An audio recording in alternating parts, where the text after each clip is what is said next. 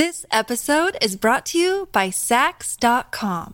At Saks.com, it's easy to find your new vibe. Dive into the Western trend with gold cowboy boots from Staud, or go full 90s throwback with platforms from Prada. You can shop for everything on your agenda, whether it's a breezy Zimmermann dress for a garden party or a bright Chloe blazer for brunch. Find inspiration for your new vibe every day at Saks.com.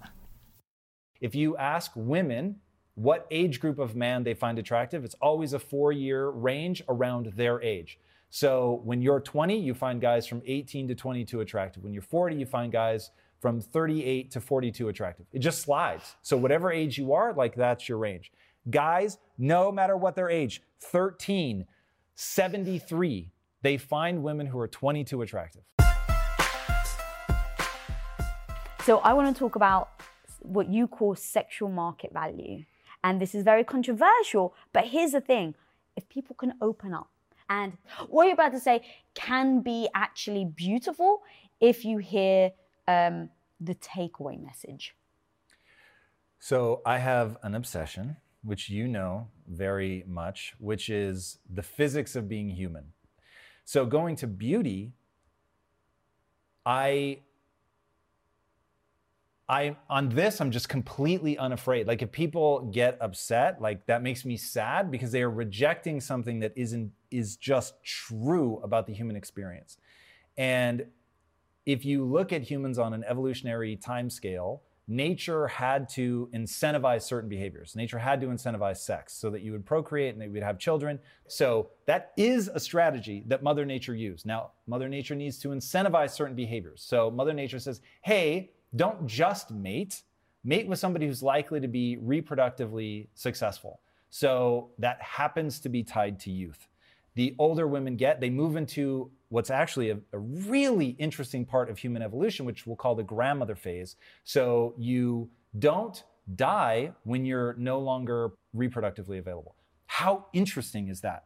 The fact that wisdom and caretaking, all of those things, like they end up being so valuable that even post menopause, there's such a powerful role to be had that you can live for decades, sometimes longer after menopause and before. I mean, that, that to me is really fascinating.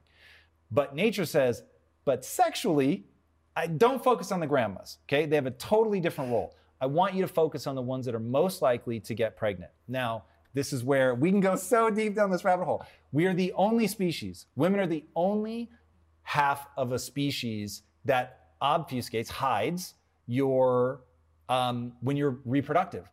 So now it's like, okay, well, if I don't know when you're ovulating, then I need to just have signals. Youth is one of them.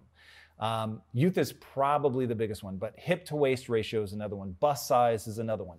All things that indicate that not only are you of like prime reproductive age, but that you have the resources, the just available amount of fat on your body to sustain having a child. So now it's like nature's going, yo, I've given you all these signals, dear men.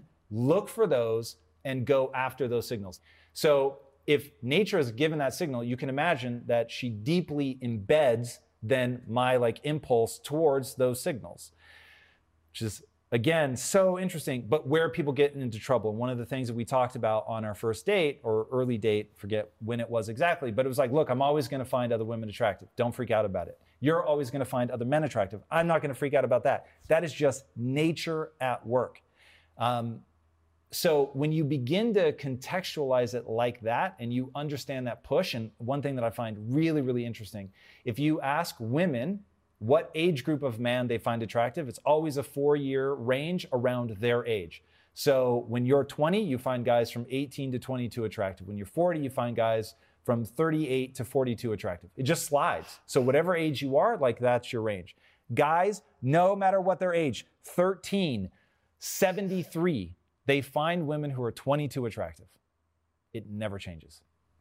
So that is like that's the physics of being human that is the nature of it now you can think about it in terms of the male gaze and i find heather heyings um, talks about the male gaze and how every woman has this moment of awakening where you realize guys are looking at me differently and there's a coming into your power and females have that power um, Douglas Murray talks about how can can we just admit that a woman in her sexual peak who's at the peak attractiveness can get a grown man to do the most absurd things ever throw away their entire careers money everything because nature has said hey this is your ability to gain immortality by having children. And some guys obviously not all guys the vast majority of everybody on both sides of the fence can keep themselves on a nice, straight, narrow path and never act the fool either way. But when you understand that outliers, that that's going to be something where people really can wield tremendous power.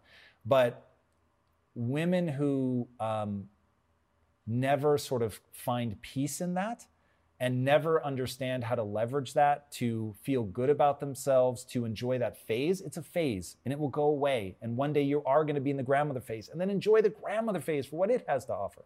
But I've always said in life, you go through phases. Enjoy every phase for what it has to offer. And there is a point at which women have this moment of beauty, and I think that they should enjoy it.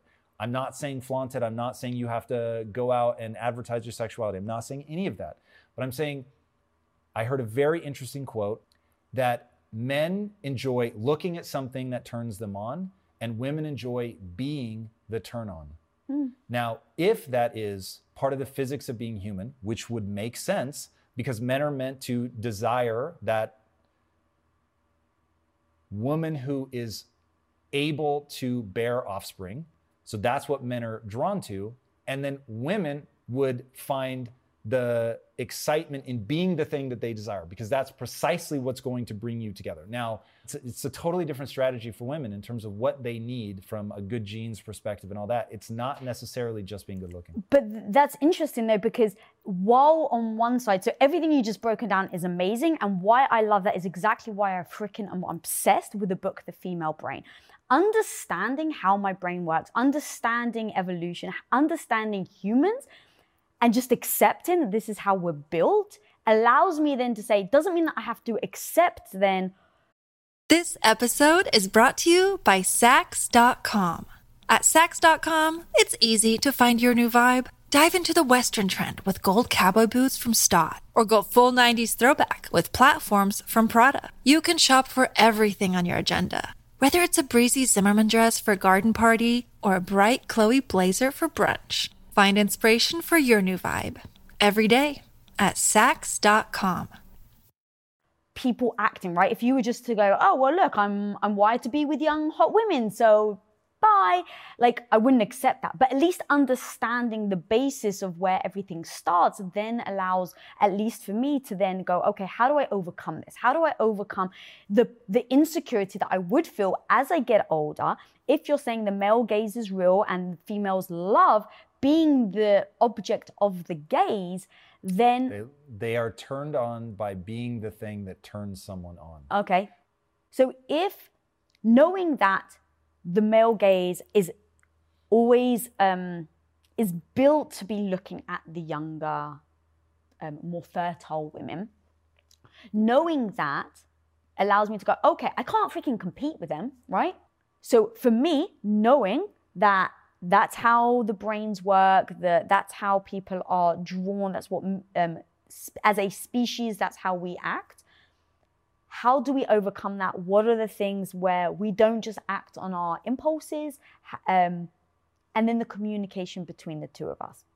And i actually just remember one thing that we kind of do with each other where we're each other's um, oh, what's the word? Like aa your sponsor um, so being able to build the trust with each other that when someone says, like, I can't validate you, only you can.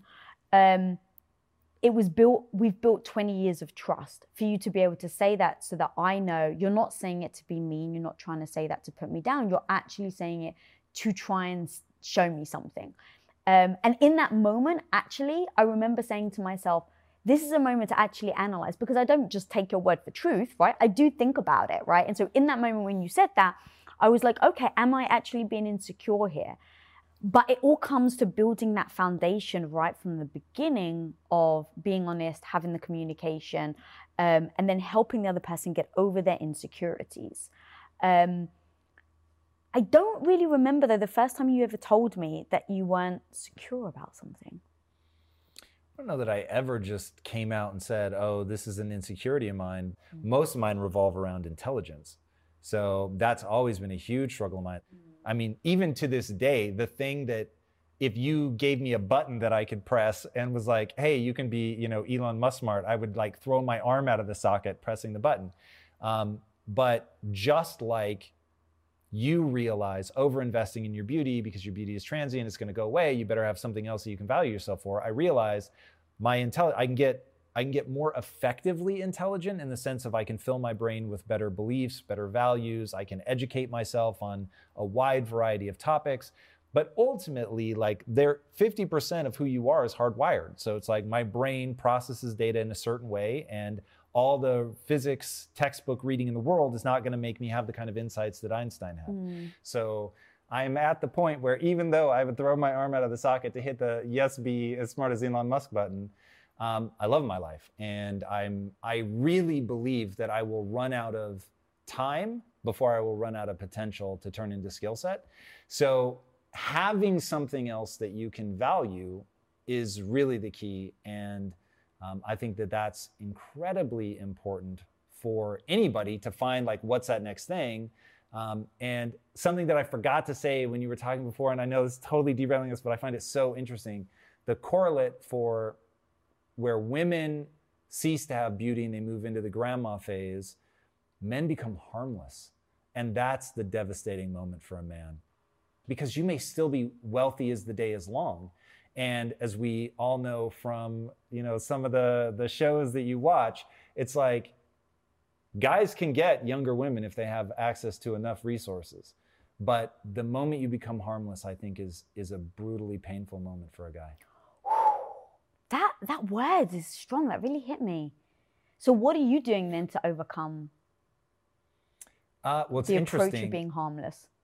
I think it will hurt me, just as when you get to the age where you finally have to cross a threshold of, I'm no longer sexy to the average person.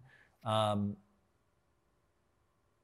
I think when I realize that I have become harmless, that no woman need worry about my sexual advances, that no man need worry about my physical prowess, um, that will suck it's not like high on the list of things that I value myself for, but it's the water that I'm in. I've always been very vital. I've always had a certain physical stature. I'm six feet tall. So it's like, you know, I walk in with some presence. And now I'm sort of at the peak of my, I, you know, have access to a tremendous amount of resources. Um, and I'm still young ish. so it's like, I'm right in that sweet spot for a guy. Yeah. Um, but the interesting thing is, I have no sense of that experience. And I think going into that will only derail from the conversation you want to have around insecurities. But that that is something that interests me about myself. Choices of things that I chose to value 20 years ago that are now sort of reaping benefits now where I have just this incredible amount of stability around my life because I don't value myself for things like fame. Mm. Yeah, and that's that's one thing that I've reminded myself since we kind of first got together and we've been talking about this is I recognize the danger in valuing my my beauty or my physique or how I look because I know at some stage I'm going to be a bag, big bag of wrinkles and bones.